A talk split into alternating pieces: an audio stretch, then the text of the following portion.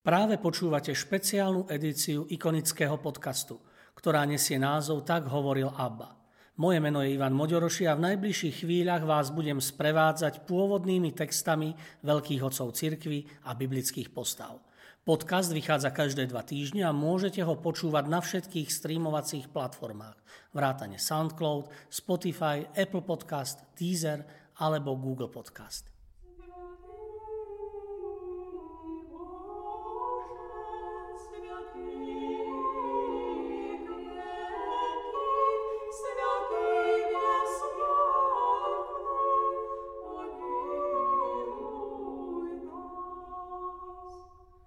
Svetý Ján Zlatoústy Svetý Ján Zlatoústy sa narodil približne okolo roku 354 v Antiochii na území dnešnej Sýrie. Od roku 372, keď prijal sviatosť krstu, žil mnížským a pustovníckým spôsobom života. Po dlhšej dobe bolo však jeho telo drsnými prírodnými podmienkami značne oslabené a on musel kvôli viacerým chorobám opustiť svoj skromný jaskinný príbytok. Keď sa čiastočne zotavil, stal sa u miestneho biskupa Melécia diakonom a o 5 rokov prijal kňazskú vysviacku. Povesť jeho strhujúcich kázní, ktoré veriacim prednášal, prenikala za hranice Antiochie a vyslúžili mu prívlastok Zlatoústy. Dodnes majú tieto homílie veľký význam nielen pre teológov, ale aj historických bádateľov. Mimoriadná výrečnosť a horlivé ohlasovanie Božieho slova sa stali základom pre jeho neskoršie zaradenie medzi učiteľov cirkvy, ktoré vyhlásil pápež Pius V v roku 1568. V roku 398 sa z oficiálneho biskupského kazateľa stal konštantinopolský patriarcha. V meste sa okrem duchovnej správy venoval i charitatívnej činnosti, napríklad zriadovaním nemocníc, či podporou chudobných. Plná sympatí k Janovej práci poklesla, keď vystúpil so svojimi kritickými prejavmi voči pôžitkárstvu a hýrivosti cisárskeho dvora.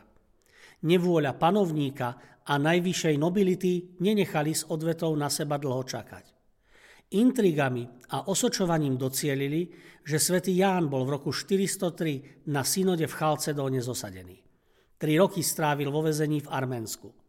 Po prepustení bol s podlomeným zdravím vyslaný do vzdialeného pôsobiska, no cestu nezvládol.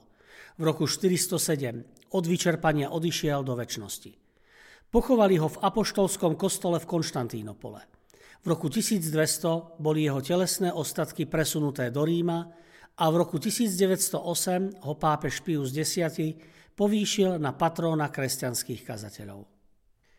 Na ikone troch významných hierarchov sa svätý Ján Zlatoústy, po grécky Joannes Chryzostomos, nachádza v strede medzi svätým Bazilom Veľkým a svätým Gregorom Teológom.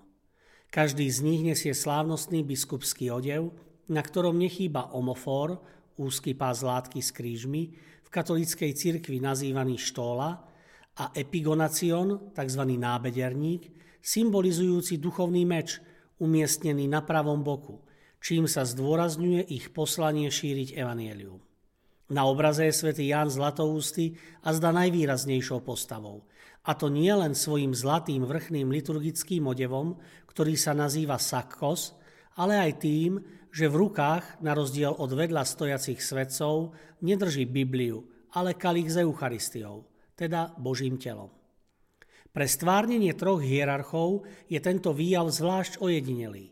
Vidieť ho možno najmä na ikonách svätého Jána Krstiteľa, kde sa začína objavovať približne od 17. storočia.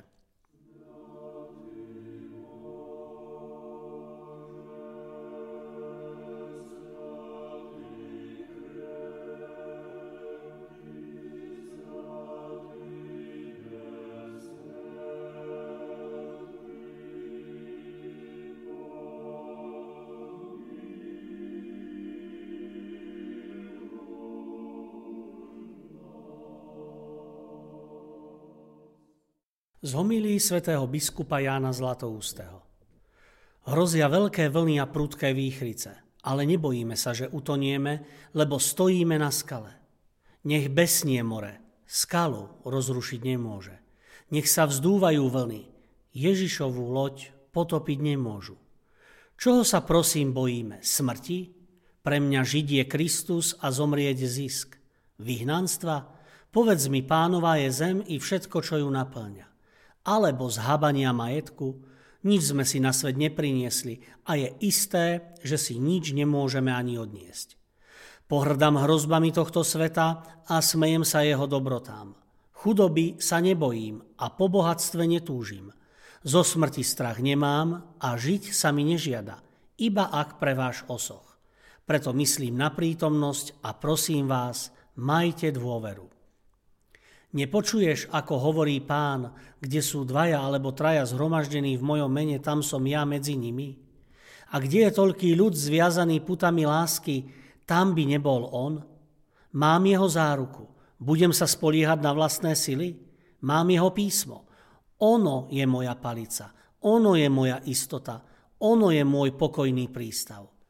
Aj keby sa rútil celý svet, mám doklad, čítam jeho list – a on je moja hradba, on je moja ochrana. Aký list? Ja som s vami po všetky dni až do skončenia sveta. Kristus je so mnou, koho sa mám báť? Aj keby sa proti mne vzbúrili vlny či more, alebo aj zúrivosť mocnárov, to všetko mi pripadá slabšie ako pavučina. A keby ma nezdržiavala láska k vám, nedbal by som odísť, hoci aj dnes inám. Veď stále hovorím, pane, nech sa stane tvoja vôľa. Nech nerobím to ani ono, ale čo ty chceš. To je moja väža, to je moja nepohnutelná skala, to je moja spoľahlivá práca.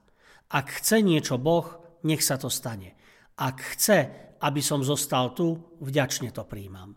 Kdekoľvek ma bude chcieť mať, budem mu zdávať vďaky. A tak, kde som ja, tam ste aj vy. A kde ste vy, tam som zasa ja. Sme jedno telo.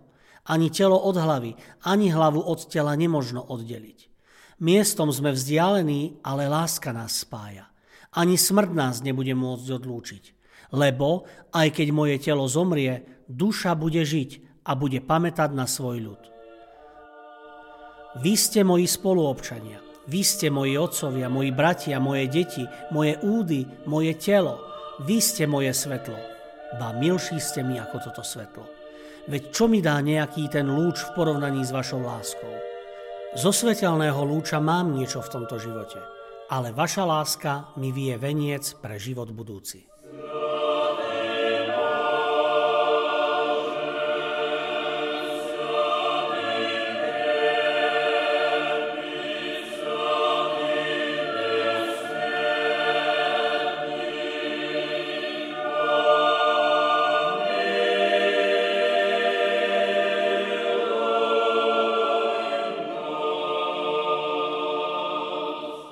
Z homílí svätého biskupa Jána Zlatoústeho na Evangelium podľa Matúša. Ak sme ovcami výťazíme, ak vlci prehrávame.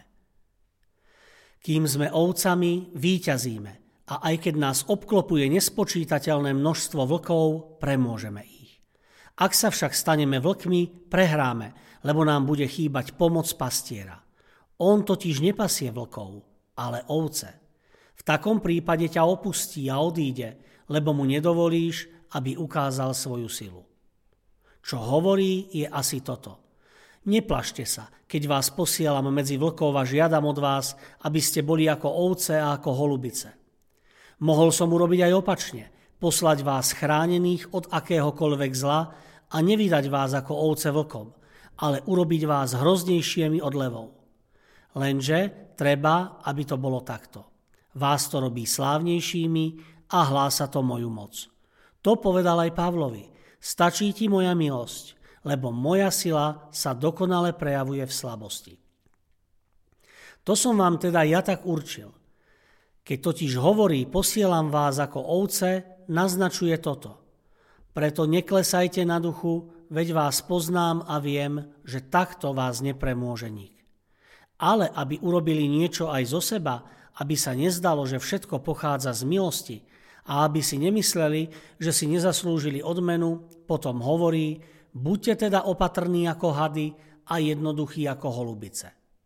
Ale aký význam má naša opatrnosť, povedia v toľkých nebezpečenstvách? Ako budeme môcť byť opatrní, keď nami zmieta toľko vln? Aj keby bola ovca obdarená hociakou opatrnosťou, čo zmôže, keď je medzi vlkmi a vlkov je tak veľa.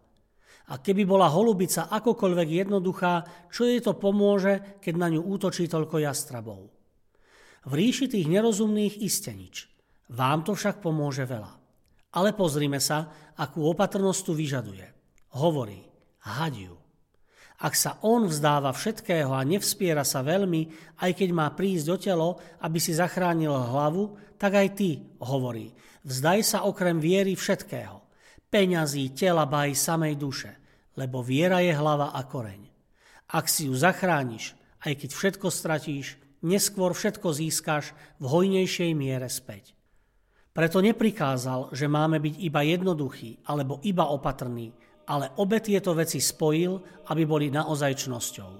Vzal opatrnosť hada, aby si sa nedal smrteľne zraniť a jednoduchosť holubice, aby si sa nepomstil na tých, čo ti ubližujú a odvetov sa nezbavoval tých, čo ti stroja úklady.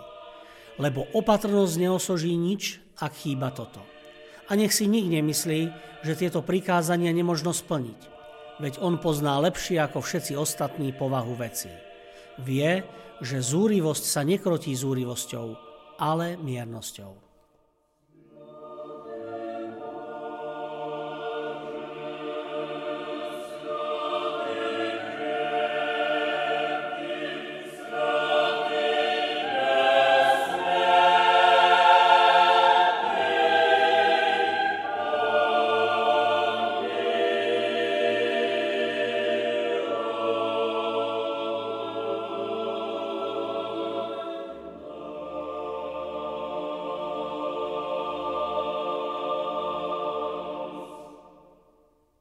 Vďaka, že ste si vypočuli túto epizódu. Podcast Tak hovoril ABBA vzniká v spolupráci so spoločnosťou Hour a s galériou Ikony v Žiline. Osobitne chcem poďakovať Milanovi Urbaníkovi a Matúšovi Ďuraňovi, ktorí spolu so mnou obsahovo aj technicky pripravili túto epizódu. Sledujte nás ďalej na našej facebookovej stránke Ikony, kde sa dozviete všetky novinky o podujatiach v galérii a o nových dielach ikonického podcastu.